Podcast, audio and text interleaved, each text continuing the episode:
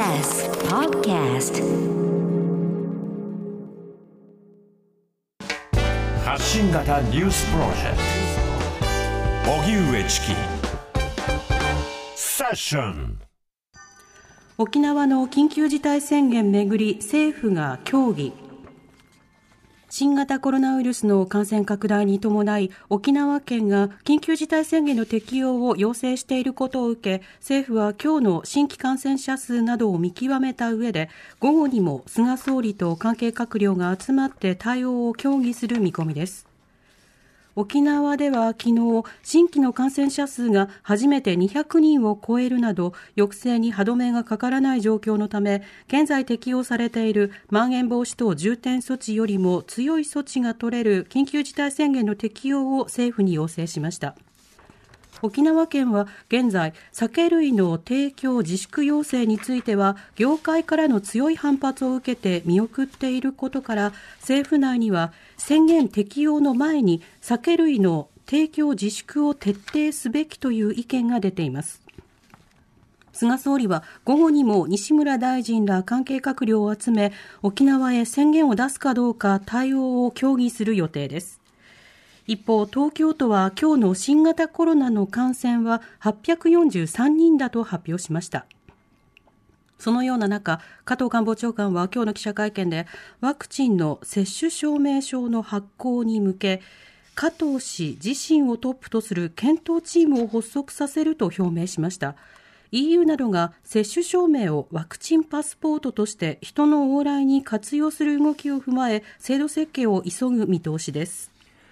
それでは新型コロナウイルス病院の状況の逼迫気になります、はい、医師だけではなくて看護師の方も大変な状況、はい、今日はですね現在現役看護師として病院に勤めていらっしゃいます木村恵里さんにお話を伺います。木村さんは著書に医療の外れでなどがあります。木村さんこんにちは。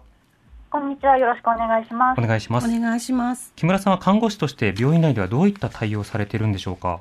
はい、えー、私が勤務しているのが東京都内の民間病院の、えー、内科系の病棟なんですけれども、はい、50床弱のベッドの中で、大部屋1つをコロナの陽性の患者さん、こちら保健所通じて連絡取って入院される方を専用に、それと別の個室1つをコロナの疑いの患者さん、えこちらは外来からとか救急車で入院して、え PCR の結果が出るまでの方、専用に確保している形をとっているので、今現在、一般病床とコロナの患者さんと両方の対応をしている状況です。うんなるほどコロナ患者の方への対応を1年以上こう続けて各病院いらっしゃいますけれども、その大変な状況というのはどういったところが特にあるんでしょうか？そうですね、えっと、当院の場合は、コロナのその陽性の患者さんの病室には、えっと、基本的にはその日のその勤務帯の受け持ちの看護師しか入らない決まりになっているので、はい、一般病床であれば他の職種やあの複数人の看護師で行う患者さんの身の回りのすべてのことをですね、えー、2時間おきに体の向きを変えたり、えー、軽症の方の食事介助あとは筋力が落ちないようリハビリを行ったりあと多い方だと20分30分おきにあの痰の吸引をしたりそれから病室の掃除トイレ掃除まで1人の看護師が行っている状況です。今まで分業していたものを一手に担わなくてはいけなくなったわけですか？そうですね、そうなっていますね。うん、で、加えて私の勤務先の病院だと、えっと、急変の際に人工呼吸器をつけない DNAR を先に取得している患者さんなので、基本的にはご高齢の方ですね、はい、えっと、そういった方しか受け入れない決まりになっているんですけれども、それは決してその治療を行わない、何もしないという意味ではなく、例えば酸素投与、あとは抗血栓薬やステロイドをはじめその薬剤の投与であったり、あの人工呼吸器の装着より手前のことは行いますのででコロナ疾患の特性として重症化する時のスピードが非常に速いので、はい、あの患者さんからとにかく目が離せない。でそうなると1人の看護師がもう防護具をつけて部屋にこもりっきりになってしまってあのその看護師にかかる業務の量が非常に多いことが今大変ですね。うん。実際現場の看護師の方数あるいは割り当てというのはどういうふうになってますか？はですね、えっと、本来はコロナの陽性の患者さん対応する看護師はもうその陽性者の部屋だけを受け持つのが望ましいんですけれども、はい、今ちょっとそこまで人手が取れずにあの陽性者プラス一般病床の方の患者さん2、3人も受け持ってもらっている、まあ、私自身も受け持つ状況で一般病床の方は、えっと、患者さ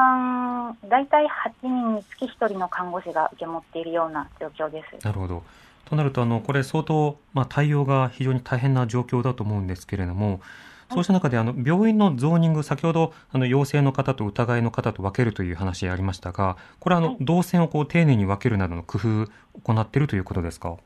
はそうですね、えっと、ナースステーションから一番遠い、でこの他の一般のお部屋とも多少距離のある、あの端のお部屋を陽性患者さん専用にしているんですけれども、でその部屋に入るときは、えっと、フル PPE、あのガウンとキャップ、N95 マスク、あとフェイスシールドとグローブをつけて対応を行っています。はい、うんなるほど。あのそうした中あの、昨今で来られる患者の方の数であるとか、その背景というものについて、何か変化などお感じになることはありますか？あそうですね、えっと、以前ですと、その家庭内とか、あの、はい、あと単発でのその発生の方に入院されることが多かったんですけれども、今は施設介護施設でのクラスターがあの一番多いですね。ただ、その先ほど申し上げました通り、えっと、急変時に人工呼吸器つけない DNR の方のみを受け入れている病院なので、はい、例えばその1棟まるまるコロナの患者さん専用にしている病院ですとか、あとはその ICU の方はだいぶ患者層が異なるかなと思います。うん。あのまた病院でそうやって業務を務めることによって日常生活への影響であるとか周囲の目とかコミュニケーション面何か課題など感じる点ありますか？あそうですね。あの周囲のコミュニケーション、うんと、と例えばあの1年前の同じ時期に比べたらその医療従事者に対する偏見ってかなり改善されたと思ってはいます。うんうん、今その例えば去年引っ越しを私したんですけれども、はい、その時に不動産屋さんで入った途端にあの医療従事者ではありませんかといった確認の紙を渡されたことがありまして、はいえ。ー、そういった時は本当にショックだったんですけれども、うん、あのそういったこう露骨な差別を感じる場面はなくなりましたね。でただ、それはそのコロナに対する一般の方の慣れもあると思うので、なかなか心から喜びにくいところもあり、はい、なるほど。またあの木村じ木村さん自身もですねあの新型コロナにかかったというふうに伺ってるんですけれども、その時の状況というのはどういった状況だったんですか、はい、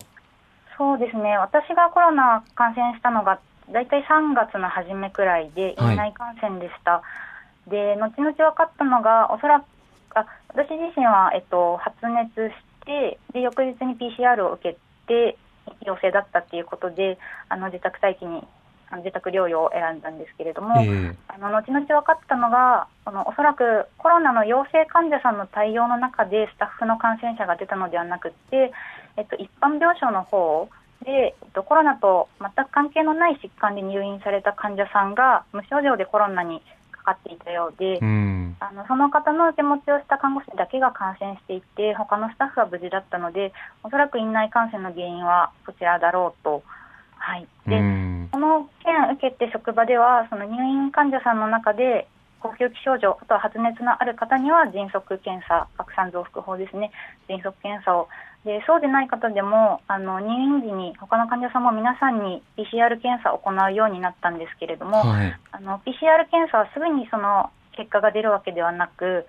でかといって入院される患者さん全員にフル PP、あの防護服での対応ができるわけではないので、ちょっと感染を防ぎきるのはなかなか難しいなと感じていますね。なるほど。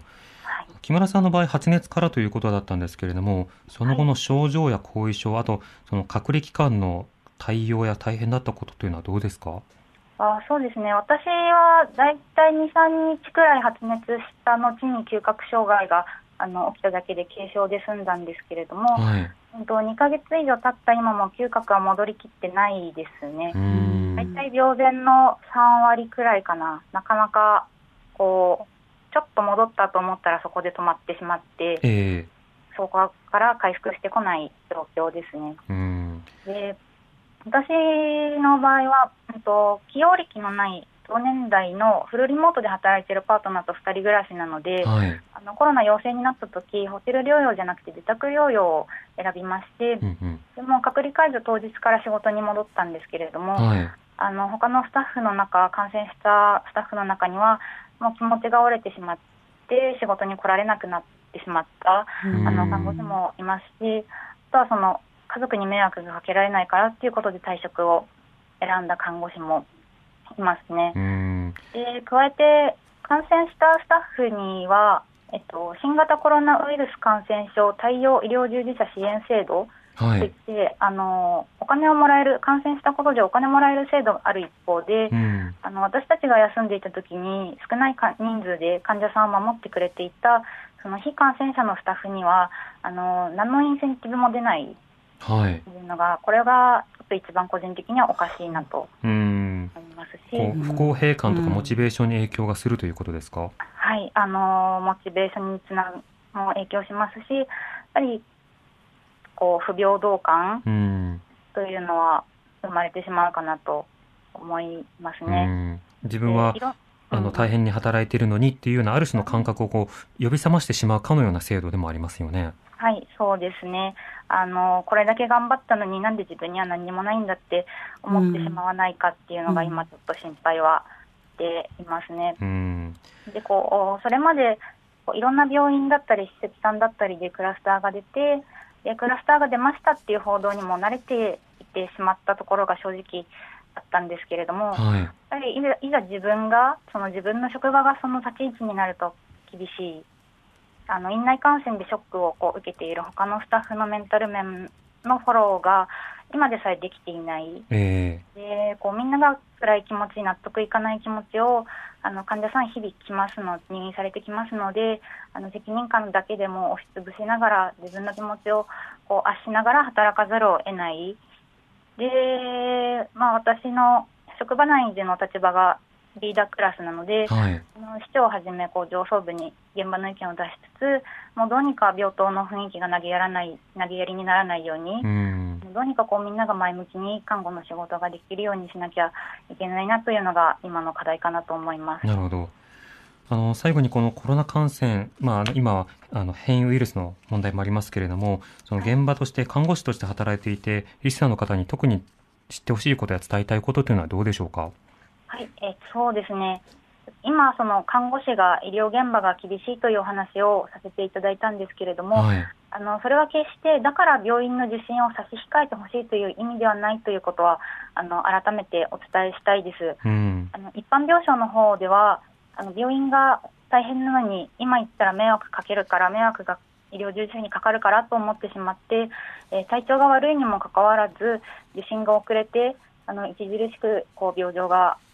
もともと持っていたご病気が悪化してお家で動けなくなって搬送されてくる方あの何人も見ていますので、はい、それは強調したいですね。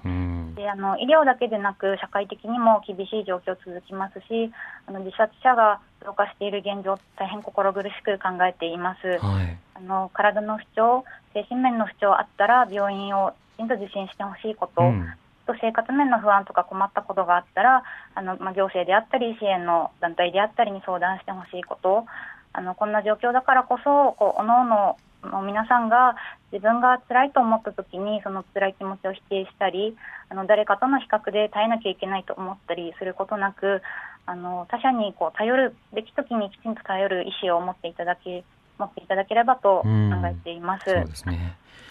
わかりました。木村さんありがとうございました。はい、ありがとうございます。ありがとうございました。えー、看護師の木村恵里さんにお話を伺いました。えー、木村さんは小文社から医療の外れで看護師の私が考えたマイノリティと差別のことを発売されていらっしゃいます。荻上チキ